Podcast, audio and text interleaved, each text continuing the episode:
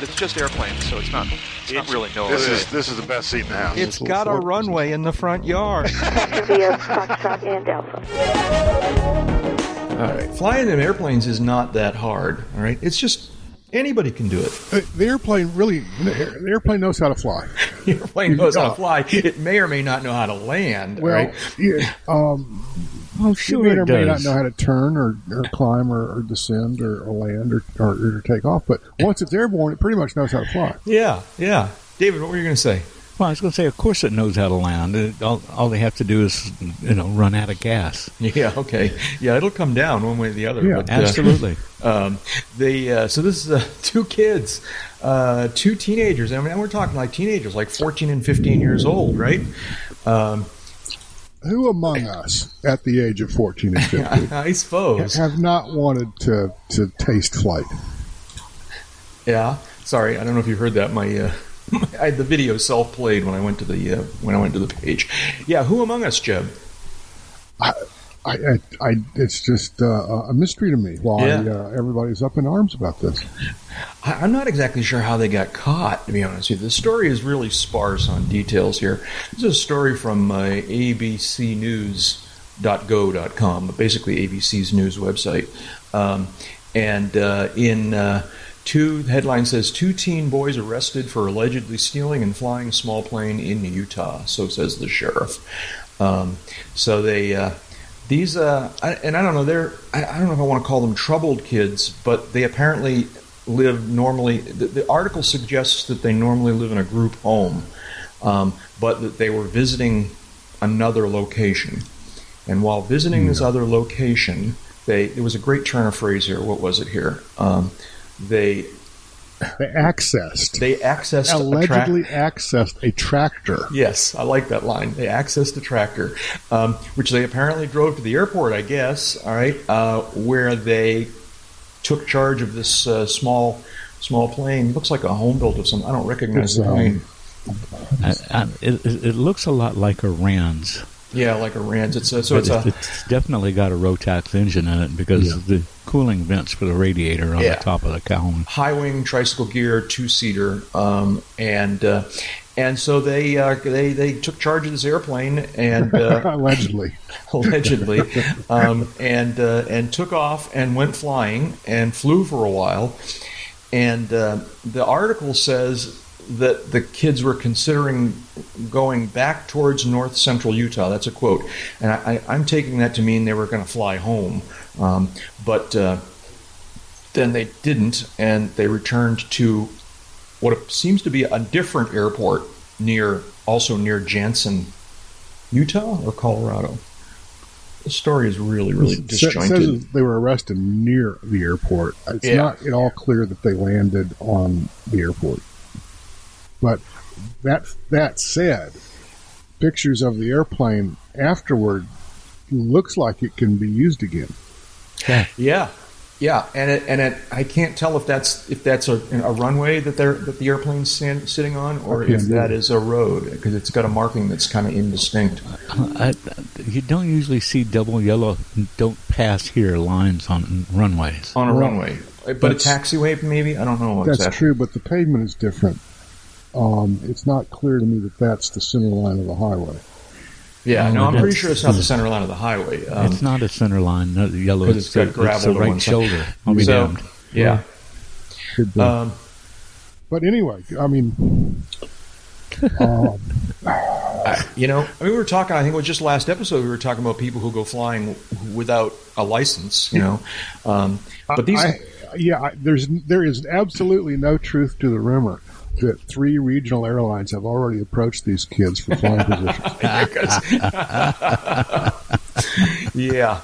So they went flying, and then it says the plane. Oh, there's a link here for the plane. What's this say here? Oh, it's a link to a completely different story.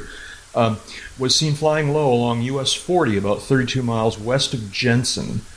Investigators believe the teams discussed flying back towards north central Utah and decided to return to Vernal Regional Airport. Oh, you left out one of the punchlines here. What's that? This was on Thanksgiving Day.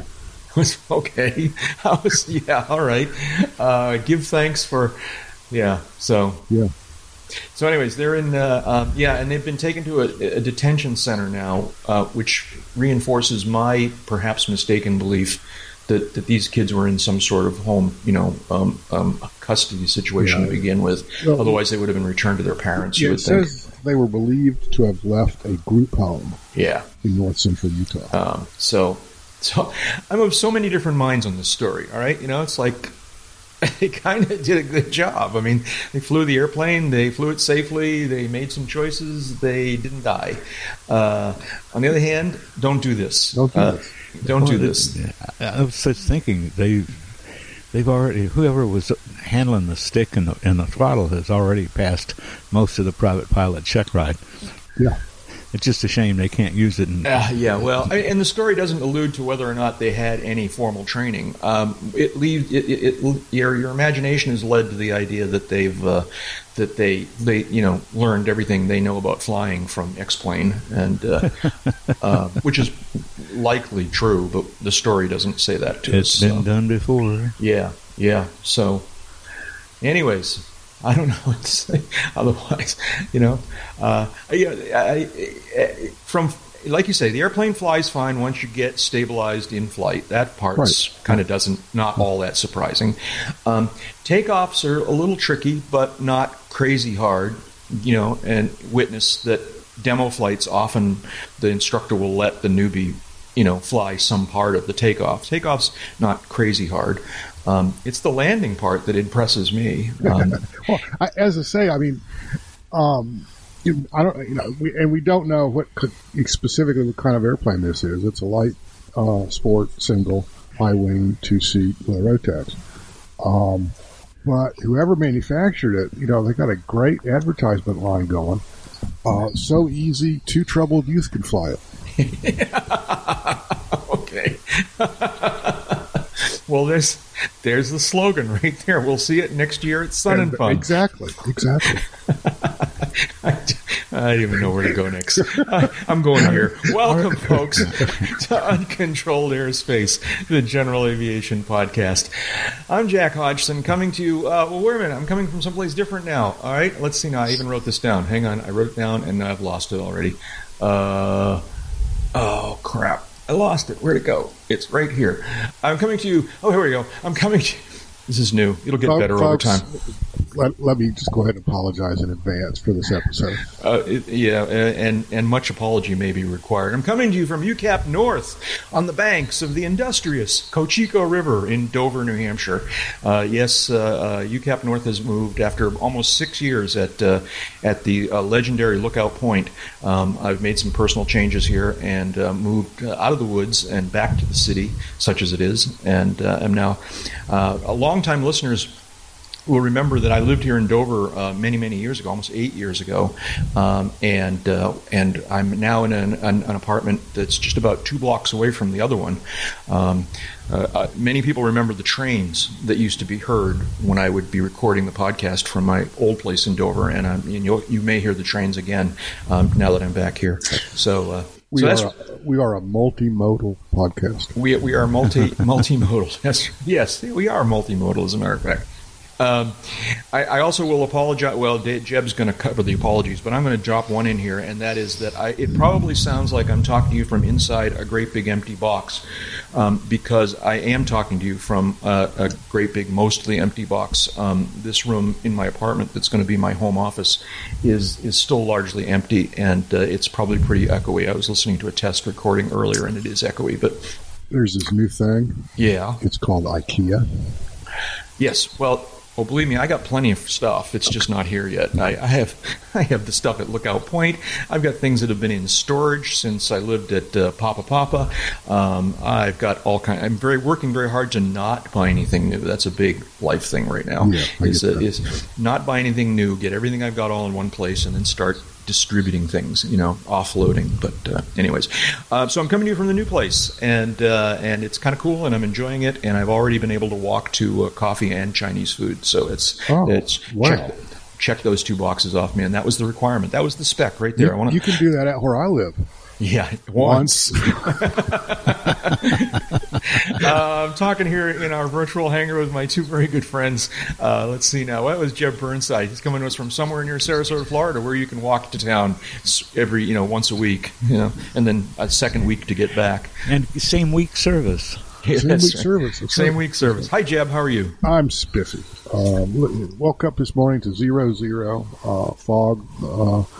Maybe an eighth of a mile visibility. Yeah. So no one was flying, and just kind of coasting on Thanksgiving leftovers. Mm-hmm. Hey, that might be Thanksgiving. What that? Talk about Thanksgiving, maybe or not. I don't know. It was good. The kids were there. Yeah, kids were here. Yeah. Yep. Yeah, cool. Had a bunch of fun. Yeah. And my other good friend here in the virtual hangar from the air capital of the world, Wichita, Kansas, Dave Higdon. Hi, David. What's going on? Oh, just enjoying a bright, sunny, snow-covered Monday morning. Yeah, I know. Yeah, Jeb, you can tune out for a second here. It's snowing up here, too, David. It's not snowing today. It snowed a couple days ago, and now it's raining because that's New England. And But we ended our long Thanksgiving weekend here yesterday with... about 3.5 inches here at my hacienda, but north and west of here in Kansas, the snow was coming down so hard it closed 120 miles of Interstate 70 west of Salina. So, right. Yeah, as we record this it's Monday morning after Thanksgiving here in the United States. It's in addition to that snow area that David was just describing. I was reading in the news this morning that there's something like 30 million people up in the upper Midwest U.S. that are under blizzard conditions right now, including the city of Chicago. So it's crazy weather right now. We had snow here in New England. We had the lowest Thanksgiving Day temperatures ever recorded, and then now it's 40 degrees. So it's craziness. Well, other than yesterday's little snow event, Wichita had a pretty nice long weekend for Thanksgiving. Mm-hmm. And you could tell by the crowds downtown and the brew pubs that a lot of people were taking advantage of the Friday shopping.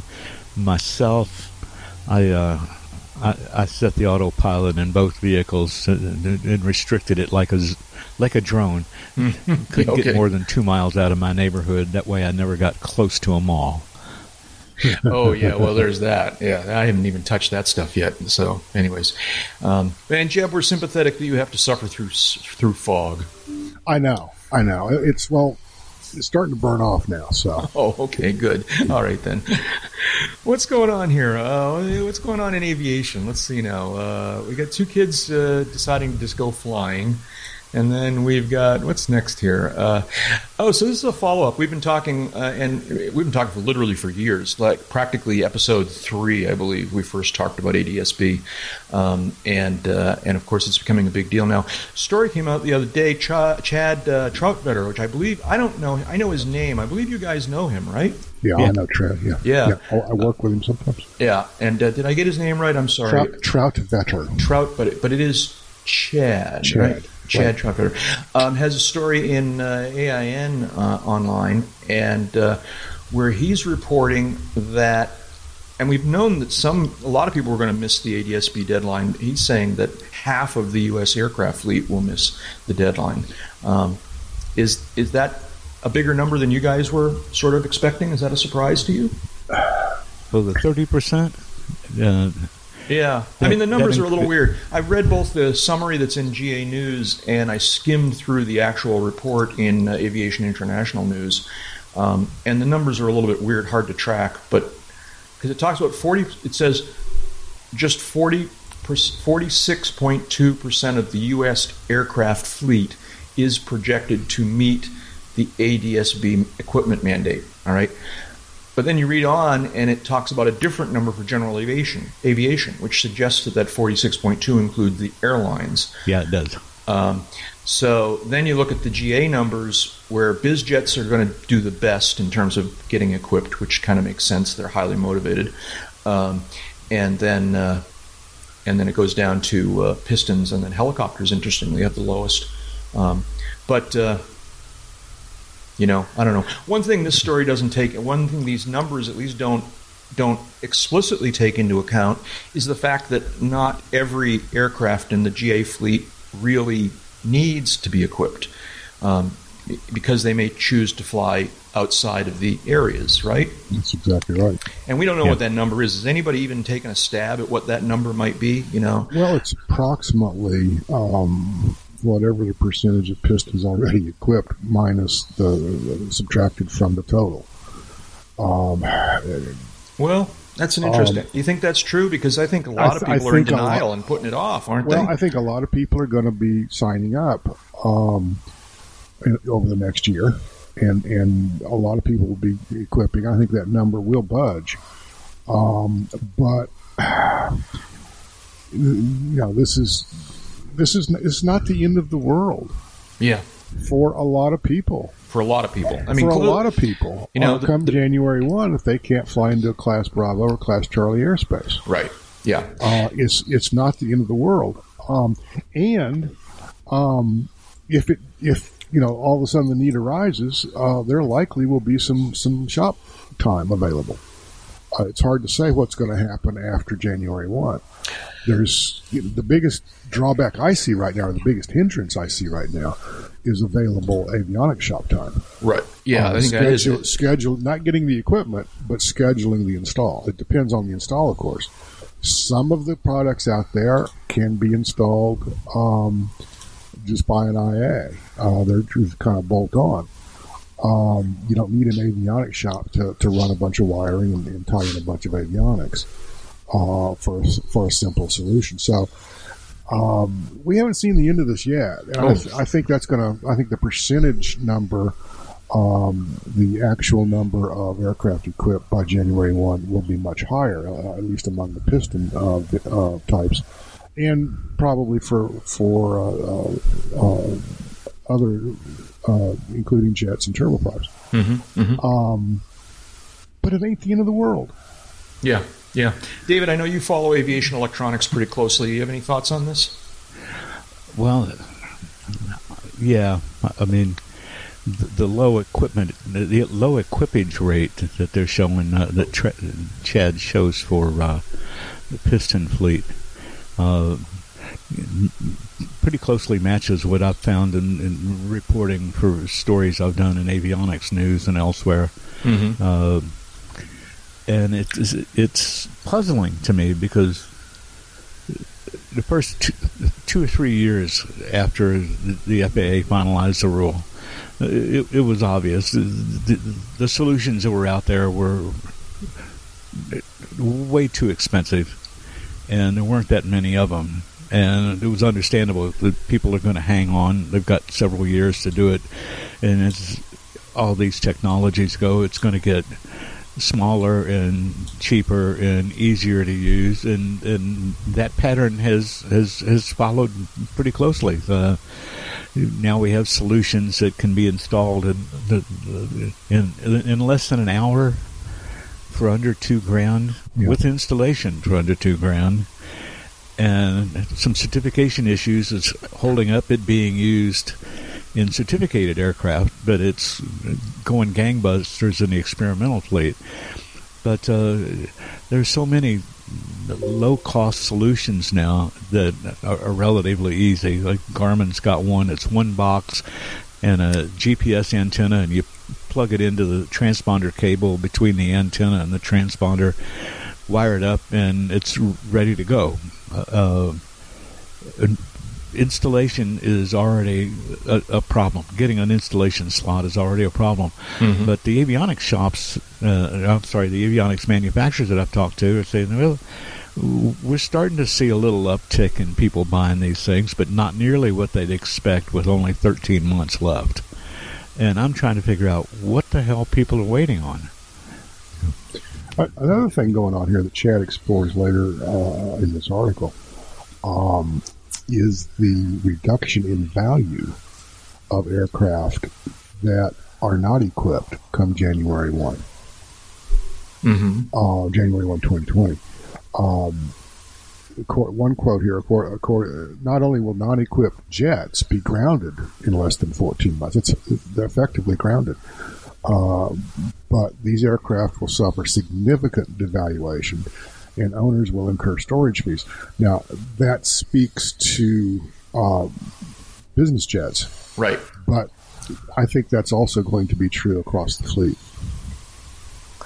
Yeah, I think. Yeah. I don't know. I haven't thought about it as deeply as you guys maybe have. Not, but maybe not grounded for pistons that are going to operate normally below 18,000 feet. Yeah. But a lot of turboprops. Dave, you were you recently rode on a jet that did not have RVSM. And the aircraft was restricted to flight level 270, burning a lot of gas. You know, a lot of people aren't really going to want to spend their days at 17,000 or 17.5 and burn that kind of gas either. So, you know, whether it's a turboprop or a jet, the grounding outright is kind of strong, but they're effectively grounded until they get the equipment. Some jets are going to be parked. Some turboprops are going to be parked. Yeah. The piston fleet will just move outside of the Charlie and Delta airspace areas or avoid them until such time as they need that access and equip. Yeah. The reactions are going to be different for every class of aircraft, but we're going to see some interesting economics, I think. Well, and the other thing that as Jeb was talking about. Installation slots getting scarcer. Some of the approved solutions are proving so popular that manufacturers are starting to struggle to keep up with the demand. Oh. And they plan their production around something more like a smooth curve toward the deadline, and it's not followed that way. Now people are starting to try to purchase their hardware even ahead of when they can get an installation slot. And you know how that supply-demand thing goes. As shortages of these, if the shortages occur, like I would expect, we get past January 1, February 1 of 19, and prices are not going to go down anymore. They're going to start to go up because the dealers are going to be able to charge more because they've got a small supply of equipment to parcel out to a big market. Interesting. So I think we're probably at the ebb of the price curve dropping and the installation slots being easy to get, and it's all going to get more difficult from here. I mean, so what's the lesson here is take this very, if you haven't already equipped your airplane, take this very seriously and do something now or wait, or, I mean, it's like. Sooner the better. Yeah. The sooner the better. But the suggestion is that it's maybe already too late. Well, for some operators with some equipment desires, it may be too late. Yeah. Too late to meet the deadline, not too late to do it. Too late to meet the deadline. Yeah. Which case, you know, if they've got a January 1, 2020 installation date, that airplane is grounded until it comes out and passes the test that shows that it works properly, and they file the paperwork with the FAA. I'm surprised that I'm surprised that the business jet number is as high as it is. We've heard. Yeah. Yeah, as much as we've heard about the percentage of the fleet for which solutions do not yet exist, but are in progress. Mm-hmm. Being over 50% of the fleet compliant is pretty surprising to me. Interesting. Okay. Well. But 17% of the piston fleet, I really expected it to be up in the 30, 40% range. So, you know, there's a whole lot of these guys. And the helicopter people, and talking to some folks at NBAA, I was stunned at how many helicopter operators and pilots believed that ADS-B didn't apply to them because they're flying air ambulance and never getting over 500 feet, or they're flying power line patrol and never get over 500 feet. Oh, that's interesting. And you start saying, guys, what kind of airport are you operating out of? Oh, I'm operating out of a Bravo or a Charlie. Dude, you can't get in and out of there after January in 2020 without ADS-B. If you're in a B or a C airport, you're stuck. Well, yes and no. The rule does allow ATC discretion And you can probably count on some discretion in the early days after January 1. But as an operating practice, I don't think that's a very good idea. Yeah, if you're a commercial operator, you shouldn't be. That's just nuts. Yeah, that's a big risk. That's a big risk. All right. Well, more to come, I'm sure. Yeah, we'll talk about it. We've been talking about it for 12 years. We'll probably talk about it for one of the commenters on this original story on Geo News. Made the point that it's going to be interesting to see how many hangar queens there are out there among the GA piston fleet. In what way? How many end up being? Well, how many hangar queens there are out there? They only fly 5 or 10 hours a year. They get annual. They get insured, and they don't fly in that airspace. Do they even need ADS-B? We'll find out. Right. Okay. I mean, going forward. Of course, part of it has to do with what hangar they're in now. And, exactly. And whether they want to move to a different hangar that's not, or just a different airport. That's what I mean. At a different location. Right. Yeah. So. Okay. But I can, around here, for example, I don't need ADS-B to conduct most of my operations. It's really great. I don't. Okay. I live outside. Yeah, I know where you live outside, but going north and south in Florida is a little bit tricky. You're going to have to thread the needle there, right? Because you got two big Bravos. I could do it. Yeah, okay. If I'm IFR going out of here going north or something like that, again, ATC can waive that requirement and vector me into that airspace. Mm-hmm. But, again, that's not an operating plan. But again, I come back to, I think we've already seen it, where it's not so much that aircraft equipped with ADS-B command a premium, but it's expected now. And that aircraft without ADS-B take a hit to their valuation. Yeah. Yeah. Okay. David, on our little list, David, you wrote, I want to be a rescue chopper pilot in my next life. Yeah. I kind of understand where you're coming from here. The video that we're talking about here simultaneously makes me want to do this and never want to do this. This is a crazy video. David, what's it a video of? It's a video of a helicopter crew from Los Angeles rescuing some people from the Woolsey fire, which is near the campfire that we've been hearing so much about. Back on November 9th, they were doing water drops and got asked to try to help out some people stranded and trapped by the fire. And the needle that they had to thread to find a spot to put the helicopter down so that they could load these people directly and not have to winch them up. Well, and they couldn't winch them up. They didn't have the gear on board to do the winch, so they would have had to leave them for a while. Yeah, this is quite a video, and I think it's gotten a lot of traction. I'd be surprised if a lot of our listeners haven't already seen it or at least heard of it.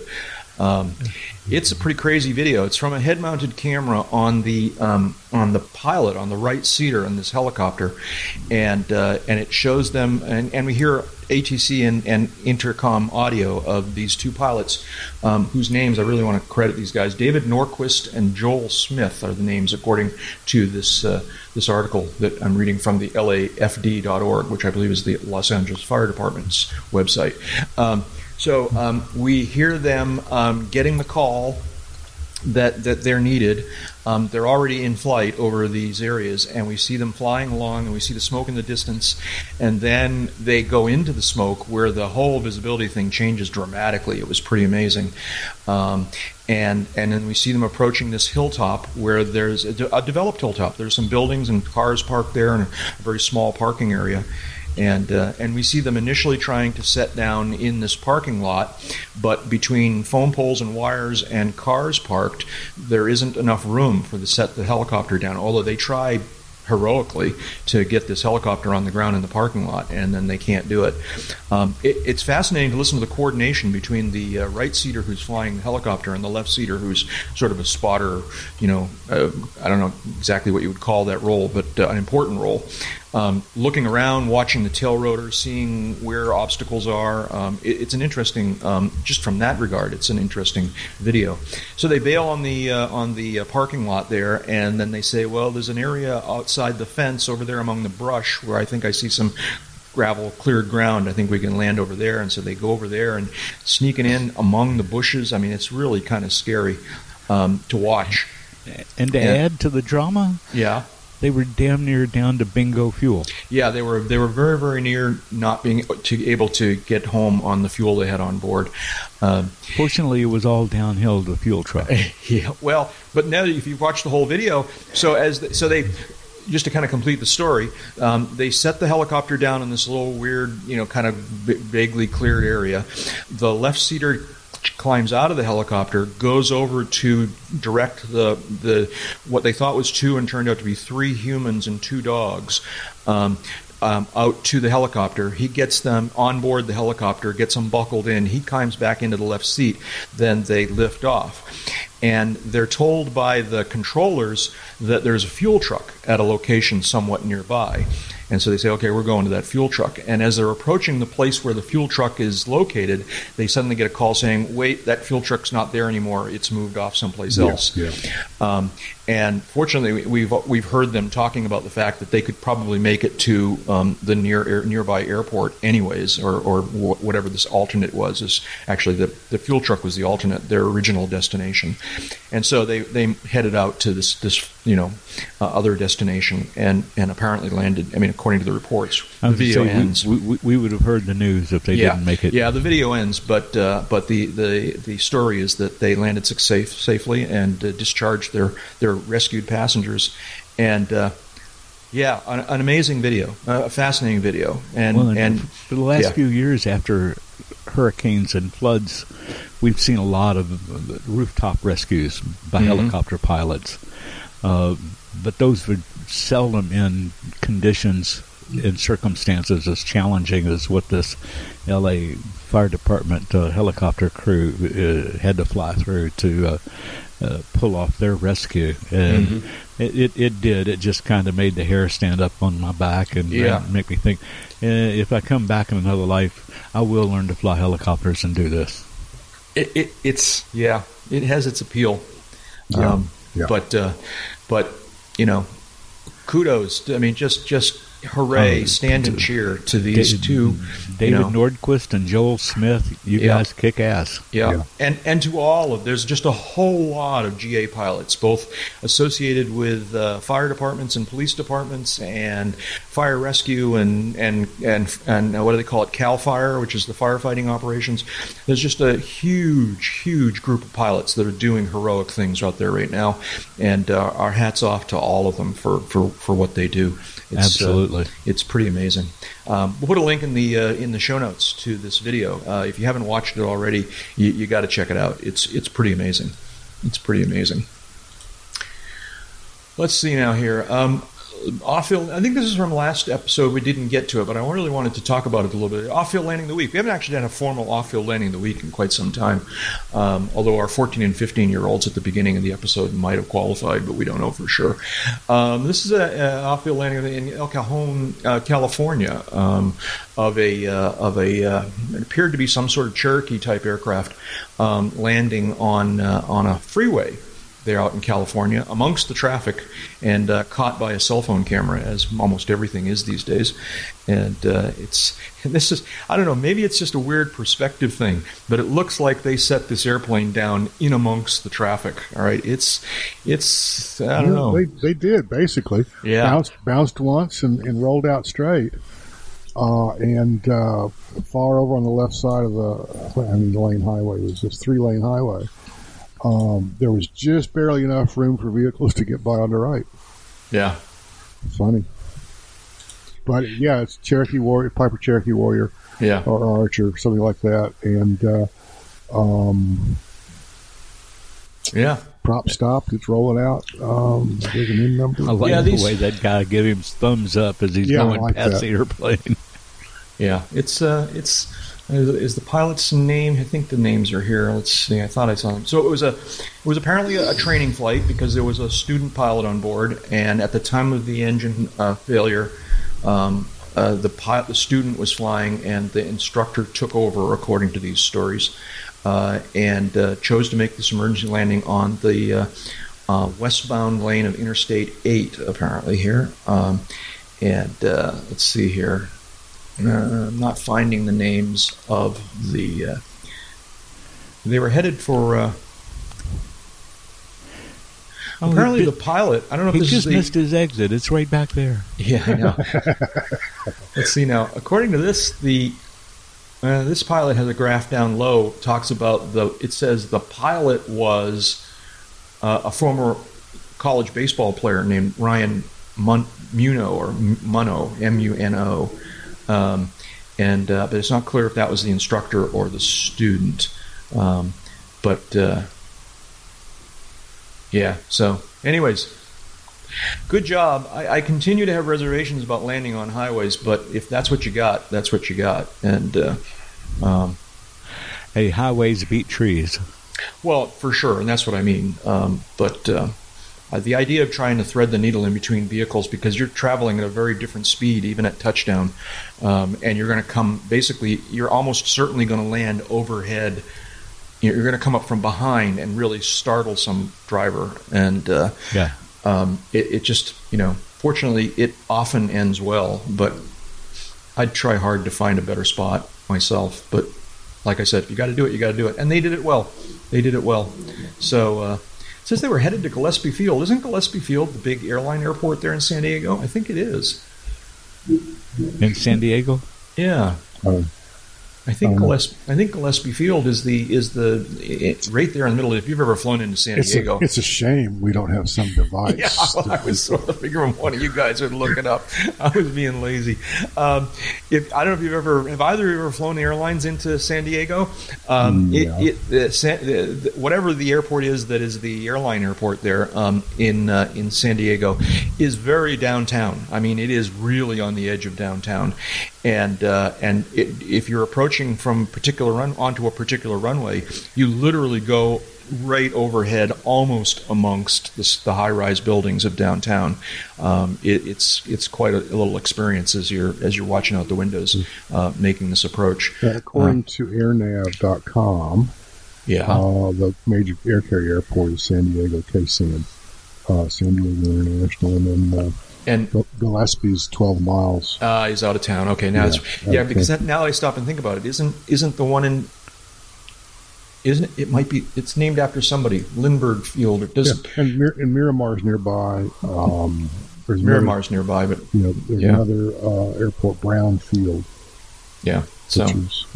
Anyways, congratulations to this CFI and student for doing a good job and getting all our listeners in the San Diego area are screaming at us now. I know they are, and including actually at you, Jack, because I had to look it up. Yeah, right. And I was too lazy to look it up. Okay, all right. What do we got here? Star Trek moment.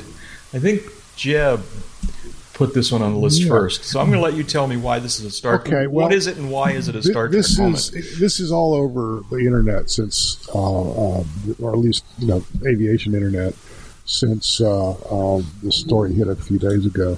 I've seen it in several places. But basically some researchers at MIT, Massachusetts Institute of Technology, have put together a very lightweight airplane that is has no moving parts. It is powered. I'm going to call it ionic discharge, ionic wind. Yep. They energize some material. The material gives off free electrons and ionizes in kind of an ionized drive, and it provides propulsion. And these guys and gals have developed this airplane. It's obviously a model. It can't carry a human. Probably can't carry much of anything. But they flew it in a gymnasium, and it was completely silent. no moving parts. And you're like, huh. The one of the stories I saw was like, you know, Star Trek is here. Yeah. Yeah. It's interesting technology. It truly is. Even if it doesn't result in a man-rated aircraft, or soon it result in a man-rated aircraft, person-rated aircraft, it has some interesting other applications, I would think.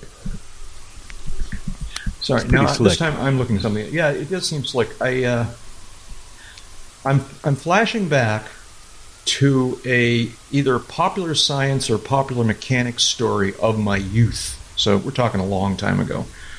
That had a hovercraft, I think it was. I don't think it actually flew, like getting out of ground effect, but and it had this kind of a, I don't know if they called it that, but this kind of ionic drive, where there's like two plates or two screens. And you put charges to the two screens in such a way that it causes the air molecules to go from one to the other and make a wind. And I was just searching the internet to see if anything pops up, but it's not jumping out at me. I'm going to share a link with you. Yeah. Was it a different link than the ones that's in the notes? You got it? Yeah. Oh, okay. We're talking about popular science. Oh, okay. We've launched spacecraft from Earth that use an ion thrust. Takes very little power. It doesn't accelerate like a rocket, but it will keep accelerating as long as it's got power to charge the ion engine. Yeah, and we've sent some of those way out in space. Yeah, the difference is that once a spacecraft is sort of in orbit or beyond, they require relatively little, motive force to keep going. Whereas an aircraft requires a fairly substantial amount to be pushed forward. But still, very cool. That would be kind of neat. It makes me wonder though. So, and they were touting this as being silent. Which I find to be an incredible drawback, and I'll tell you why in just a minute. Okay, all right. But so you talk about automobiles, all right, and how a lot of the noise that an automobile makes is not the engine; it's the tires on the pavement and the wind rushing by it and things like that. At least they used to say that. In this day and age of electric cars, it's turning out to be a little bit more complicated because electric cars are eerily quiet and occasionally dangerously quiet. They've snuck up on pedestrians. But I wonder how much of the noise of an aircraft is the engine versus, I don't know what else it would be. The first time I ever rode in a glider, but maybe the only time I've ever rode in a glider, a long, long time ago, I was pretty taken by surprise at how loud it was in the cockpit of this glider, because the wind whistling past the fuselage. So I wonder how quiet this ionic drive thing really would be. But I'm betting quieter than that. Well, yeah, okay. Jeb, you were going to add something? I was going to have to, we'll have to come up with a portable avionics device that will make engine noises. Yeah, exactly. So we don't have to do it ourselves. We don't have to go vroom, vroom all the time. Well, okay. But that's half the fun, going vroom, vroom, Well, Dave does it all the time in his Sonics, I hear. I love the little time-lapse photo that shows it flying. Oh, I haven't seen that. Where is it? It's at the end of the file that the link opens. And I'm stunned. It maintains level flight all the way across this. It was indoor court. Apparently, it was launched from a fixture above the floor of this gymnasium.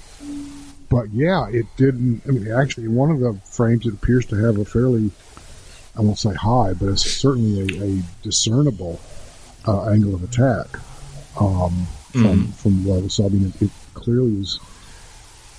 And I guess the other thing going on here is, does this have a control system of any kind, or is it just a kind of a straight shot, perfectly aligned? That was going to be my question: whether this thing did this fly a racetrack, or did it just go straight across the gym? Apparently, it just went straight, and that's more than sufficient to prove the concept, I would think.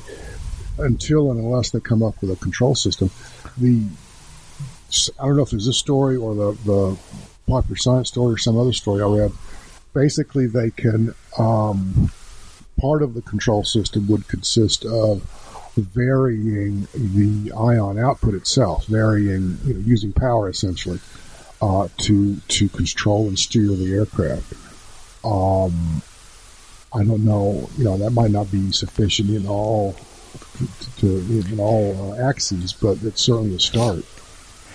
And it's a shame the photo doesn't give us something to put its size into perspective, because the model that we see in, what, 1, 2, 3, 4, 5, 6, 7 time-lapse shots, that puppy's got a 16-foot wingspan. That's a big model. Yeah. There's a, let's see, there's a video at the bottom of the popular science article that shows some failures, obviously. Let me scroll through this. Oh, and it shows a person hand launching it, so that gets you a sense of, oh yeah, it didn't fly right every single time, did it? But yeah. And that was a 15-second flight. Yeah, there's all kinds of cool.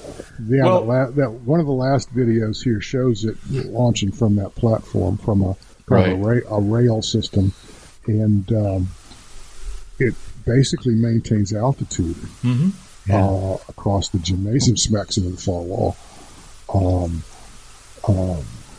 Okay, guys, show me more. Yeah.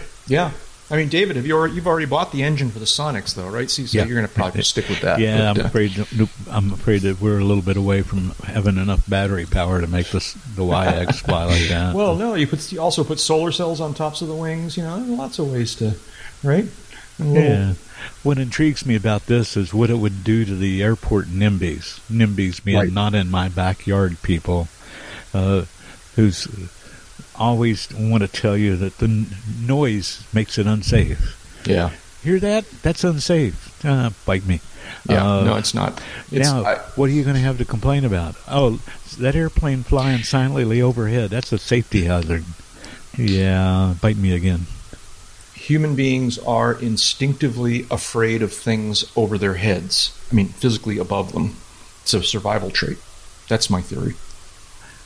All you got to do is watch a Godzilla movie to figure that out. Yeah, well, but I'm talking about real life. Back in the day, it was, you know, people who avoided situations where the bad guys could get them from overhead were the ones that survived. Well, that's back when alligators could fly. Yeah, okay. Alligators. Well, yeah, and they could fly. Yeah, okay. Yeah, well, okay. Sorry. So you just churned up a whole bunch of alligator stories that have nothing to do with this podcast that I've heard in the last couple of weeks. Alligators wandering around people's backyards down there, and I don't care if it... Down where? Down Florida, where their alligators live. Down Florida way. Yeah, where the alligators live. What was the other alligator story? Oh, it wasn't an alligator story. Two of our good friends... the Daniels... Mike and Elizabeth went kayaking. They posted on social media how they had gone kayaking, and they seemed to have a lovely day. It seemed very, very nice. But I still say I'm not going kayaking in Florida. I'm just not going to do it, you know. Aww. And Mike's kind of a big guy, okay, a sweetheart, but a big guy, all right. And it shows him in a kayak. That's not simply small and close to – it's like one of these kayaks where it doesn't have the sides, where you kind of sit on top of it, all right, you know. And so he's got maybe 3 inches to the surface of the water from his kayak. I have a kayak like this, and I often dip my hands into the water as I'm paddling around with this thing. And I'm just thinking, not doing that in alligator country. You know, this is going to come up and, you know, try and – no, okay, see, I'm sorry. I digress. And you definitely don't want to do it off of Amity Island. That, too. There you go. Okay. News from Oshkosh. So we heard – hints of this. We heard sort of the beginning bits and pieces of this when Well, actually, let me come back to the one we heard bits and pieces of. There's actually two kinds of pieces of news from Oshkosh. EAA and or the FAA have announced that there are going to be some somewhat dramatic, but more than usual changes to the Oshkosh AirVenture arrival procedure coming up this next year. I could summarize it in my crude fashion. Have either of you looked at this more closely? Oh, yeah. Yeah, not really, but I understand the gist of it. Yeah, give us the gist of what they're thinking about doing. Apparently, it's not a done deal yet, right? It's just kind of... You don't want to call on them. Yeah. But what changes are they talking about for the arrival procedure? Dave, go ahead. No, I think you're it, Jim. Oh, I'm it. Okay. Yeah. Well, new arrival guide. I'm just reading off the bullet points here on the EAA website. A new arrival gate, identified visually and with GPS, further out from the airport than Fisk is, mm-hmm. So that people can get even better spacing and pick someone to follow even further out. A newly defined Fisk arrival itself. Mm-hmm. They've tinkered with the minimum ceiling for mm-hmm. use of the Fisk arrival.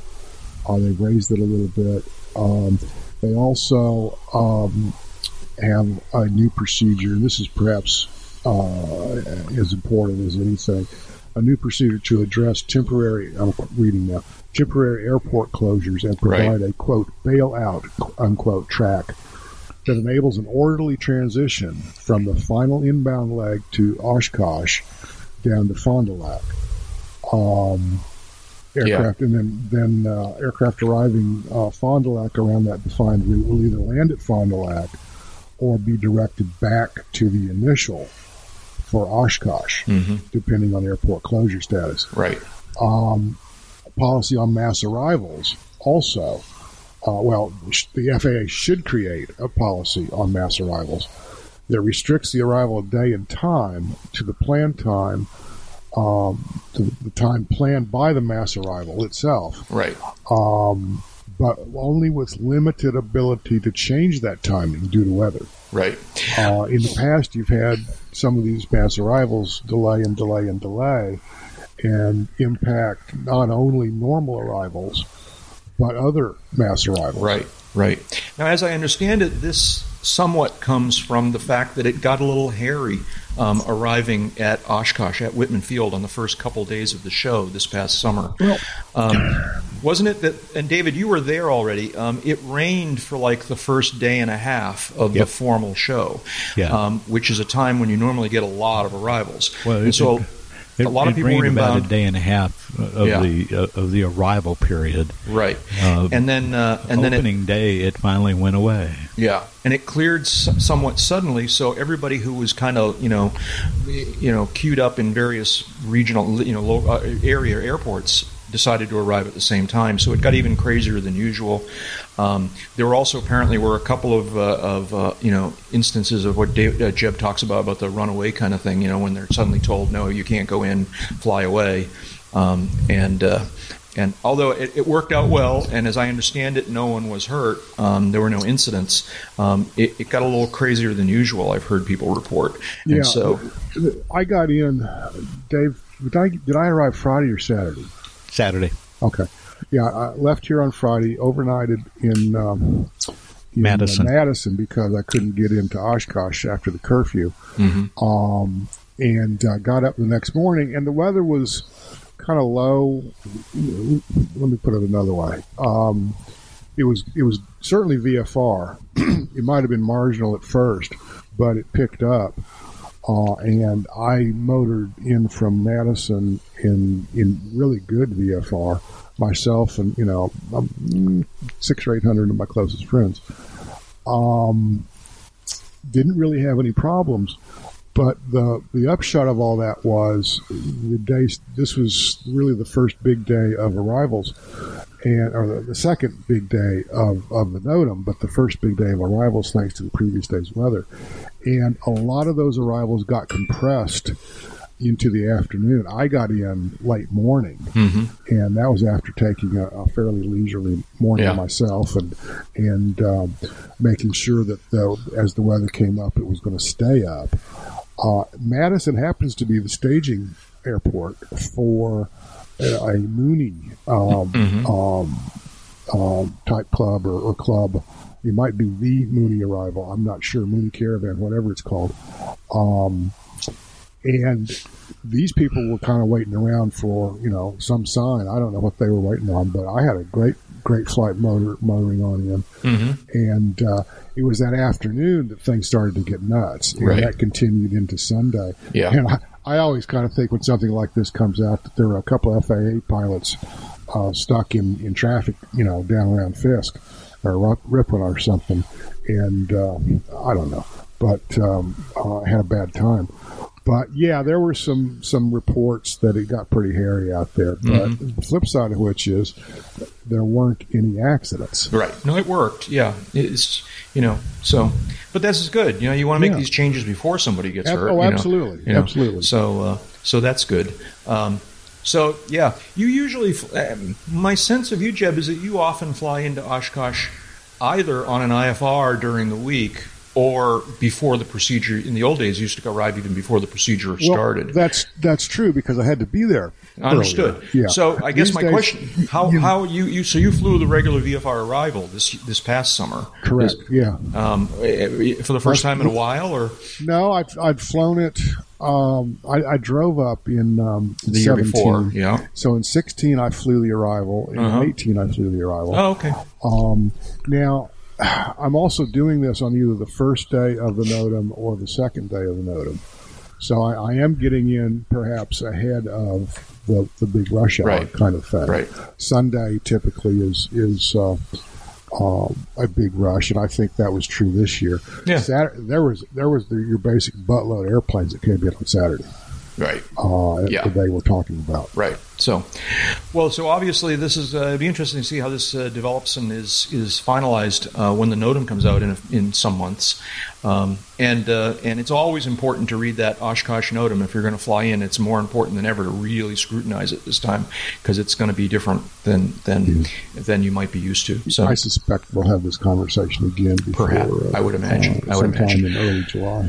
The other piece of information announced regarding Oshkosh, the Oshkosh fly-in, is some changes to the grounds, which I think is kind of exciting. I'm kind of looking forward to this. EA announced towards the end of last year's event, I believe it was during the event they announced, that there was one of the older exhibit hangars was finally going to be taken down. For those of you who know the grounds, it's the exhibit hangar where the federal and international exhibits have been located for some years now. It's very much out there on the sort of near the flight line, to the north of the Sky Shop, which is the smaller gift shop down on the flight line. And that hangar's been there since a long time, and it was definitely getting a little rickety, and they said it was now beyond repair, and so they decided to tear it down.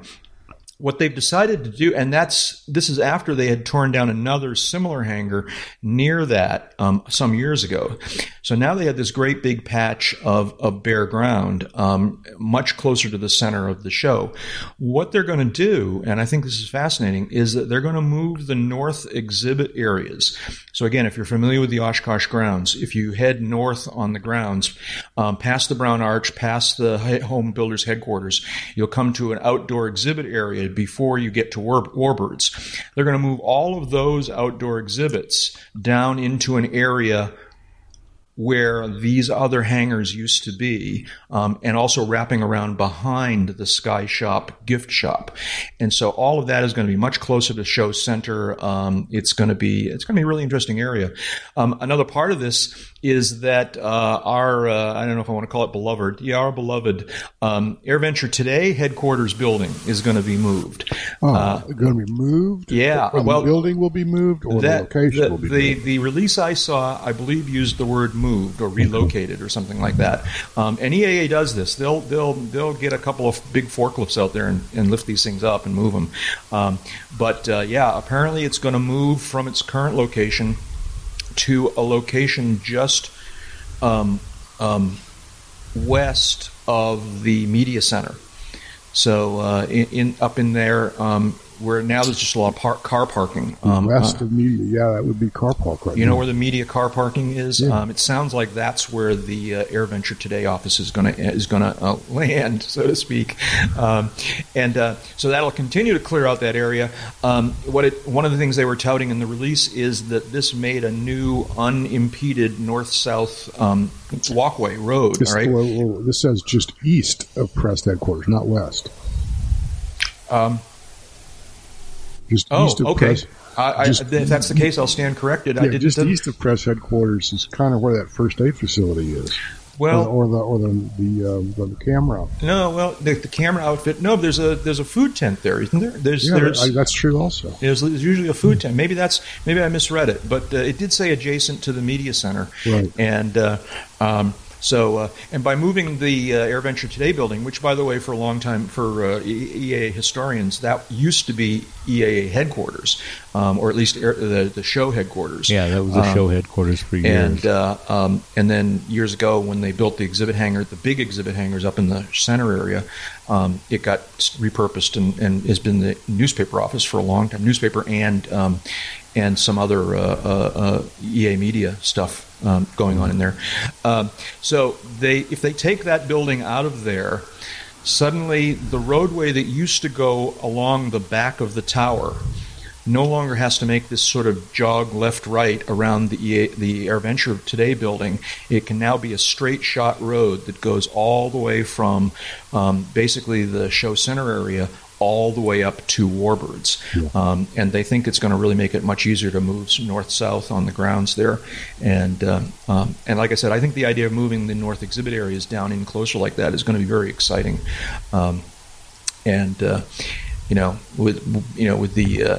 The Home Builders Headquarters out there on the flight line is going to be a cool spot that for the home builder folks and others hang out, and it's an interesting development. I'm always fascinated as they continue to evolve the exhibit grounds there, and this is a very interesting development. I don't know exactly what they're going to do with what is now the north exhibit area. They alluded to just having more parking area for visiting airplanes. And maybe that's what it's going to be for. But changes at Whitman Field, changes at the AirVenture convention grounds. So be kind of cool. Yeah. We should. Our pal Charlie is the head of home building, and we should get him on the podcast sometime to tell us a little bit more about how this is all going to play out and whatnot. So let's see now. We are reaching the end of our allotted time here. What is Bomber Camp? Jeb, I guess this is you. Bomber Camp. Haven't we all wanted to fly in World War II in a B-17 and drop bombs? I mean, there's so many video games and stuff like that out there. There's television shows and all that. Well, courtesy of Bomber Camp itself, you can do that. There's a service now available, bombercamp.org. You can sign up for a day's or a weekend's training. I think it's a weekend. Mm-hmm. To figure out how a World War II bomber squadron would operate. Okay. And does it involve flying in actual bomber aircraft? Not clear to me. I presume it does. Because I'm suddenly flashing on it might be similar to the fighter camp stuff, where you sort of do fighter aerobatics and actual dogfighting, simulated dogfighting. But I wonder if this is the same kind of thing. I presume that there's a ride in a B-17 at some point in this. But B-17 or a 25 or 24, yeah. 24 or 25 or something like that. Okay, yeah. But I don't know for certain. I haven't read all the fine print. Do you there should be a premium access level. You know, you pay a little extra and you get to select the target. Exactly. You know, yeah, it's like you get to load the bomb and select the target. You get to write someone's name on the bomb. You get to write it down. No, Yahoo! Yeah. Okay. Well, that sounds interesting. Slim Pickens. Yeah. I know, huh? I know. It does sound interesting. That's why I put it up there. No, it is kind of interesting. I've never had such desires.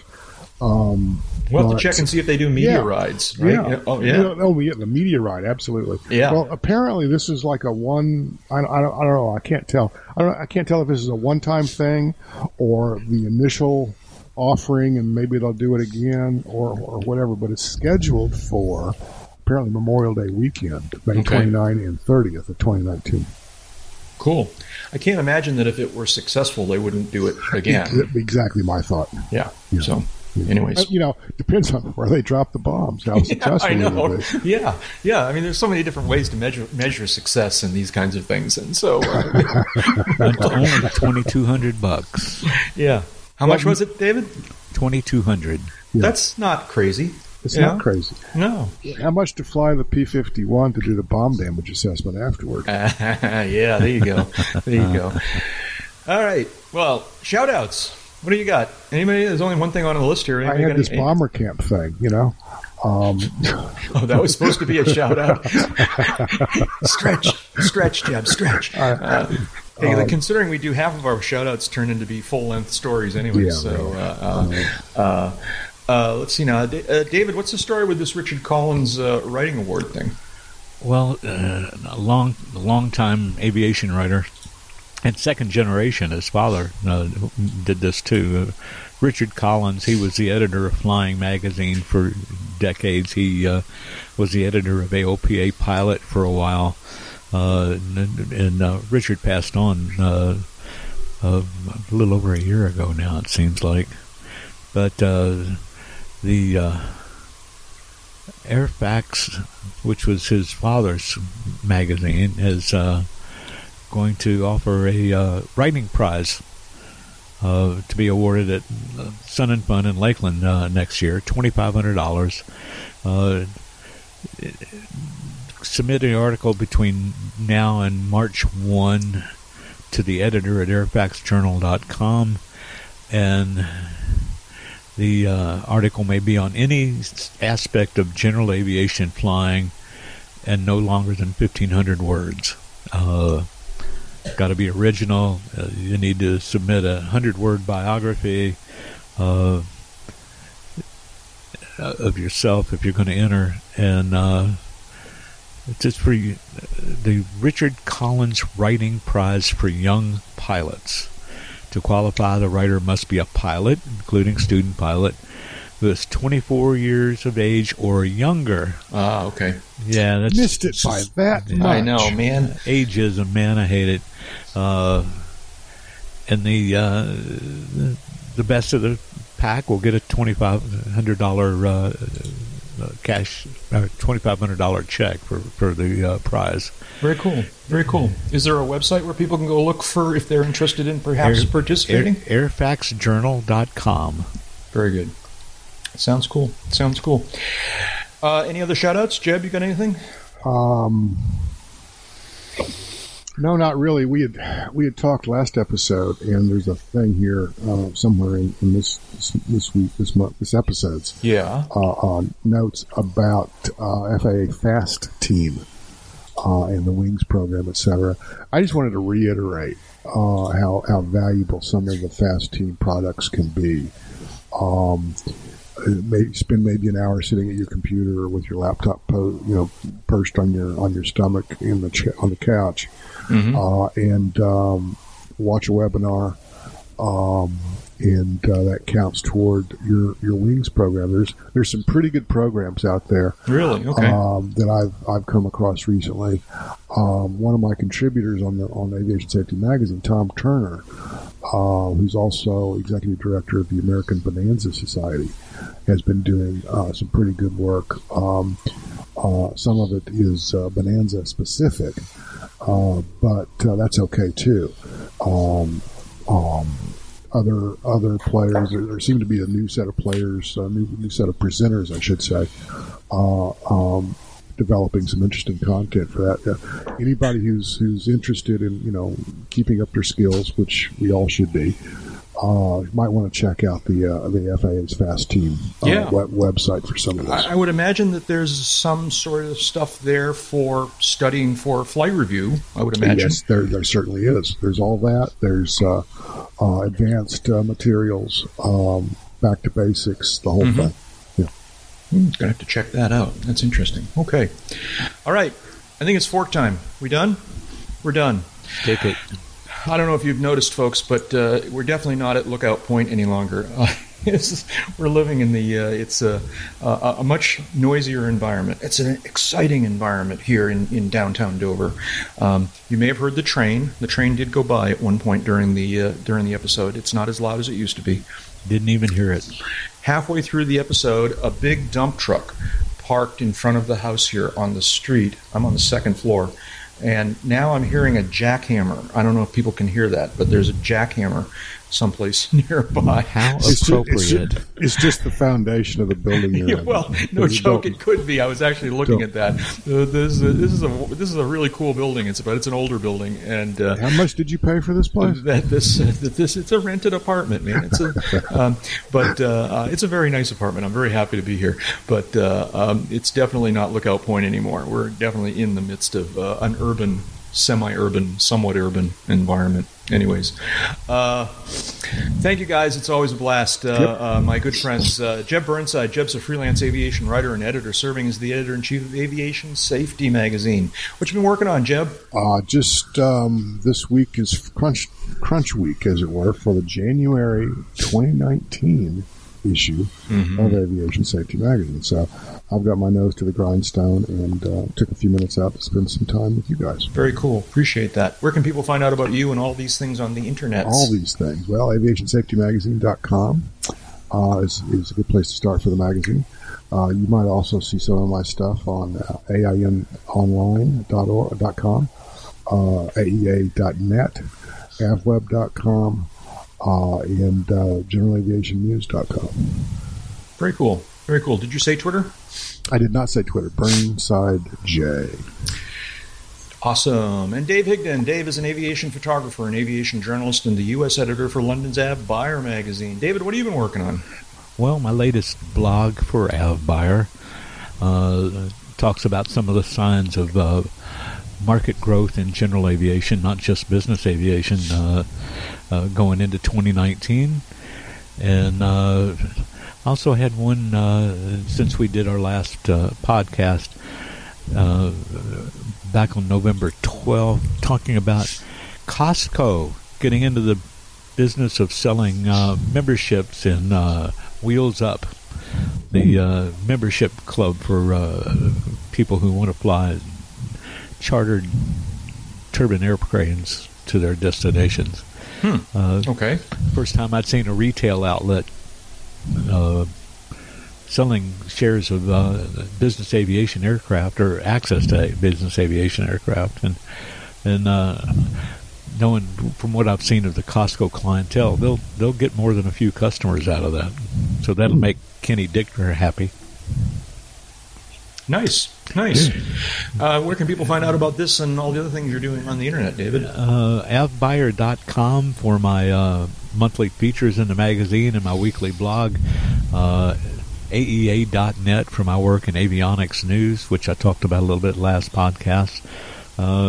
Or do a Google search and find some of the other mystery places where I appear.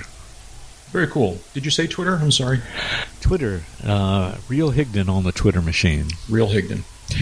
And I'm Jack Hodgson. I'm a private pilot, a freelance writer, and a digital media producer. Been very busy moving, as you might imagine, and that's not done yet. It's going to be a little while before I get everything kind of straightened out. But it's a very exciting time, and I'm having a good time. One of the and I've said this before, and who knows whether this turns out to be whether it comes to fruition or not.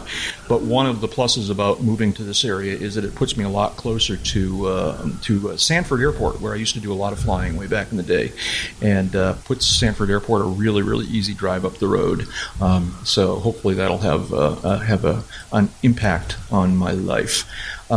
You can find me online in most of the usual places with the username Jack Hodgson. That's my first and last name with no space or dash or anything like that. For example, youtube.com/Jack Hodgson and Twitter.com/Jack Hodgson. On Amazon, you can search for my ebooks, search for Around the Field in the books section.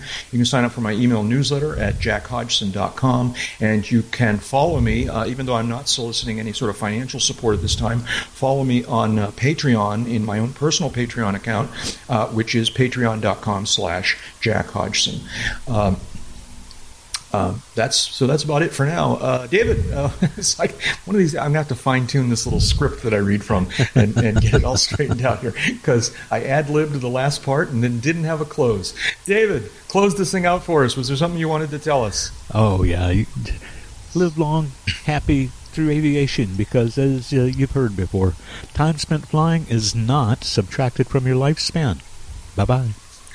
And that's enough talking. Let's go flying.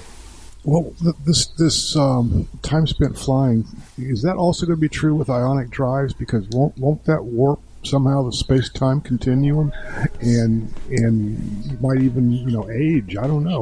What are the implications? It's the ion thrust. Ion thrust. What is it? 82.7 gigahertz. Yes. Only on the flux capacitor. On the flux capacitor. Exactly right. There you go. Okay. All right. We solved that problem. And whatever you do, don't forget to do the time warp again.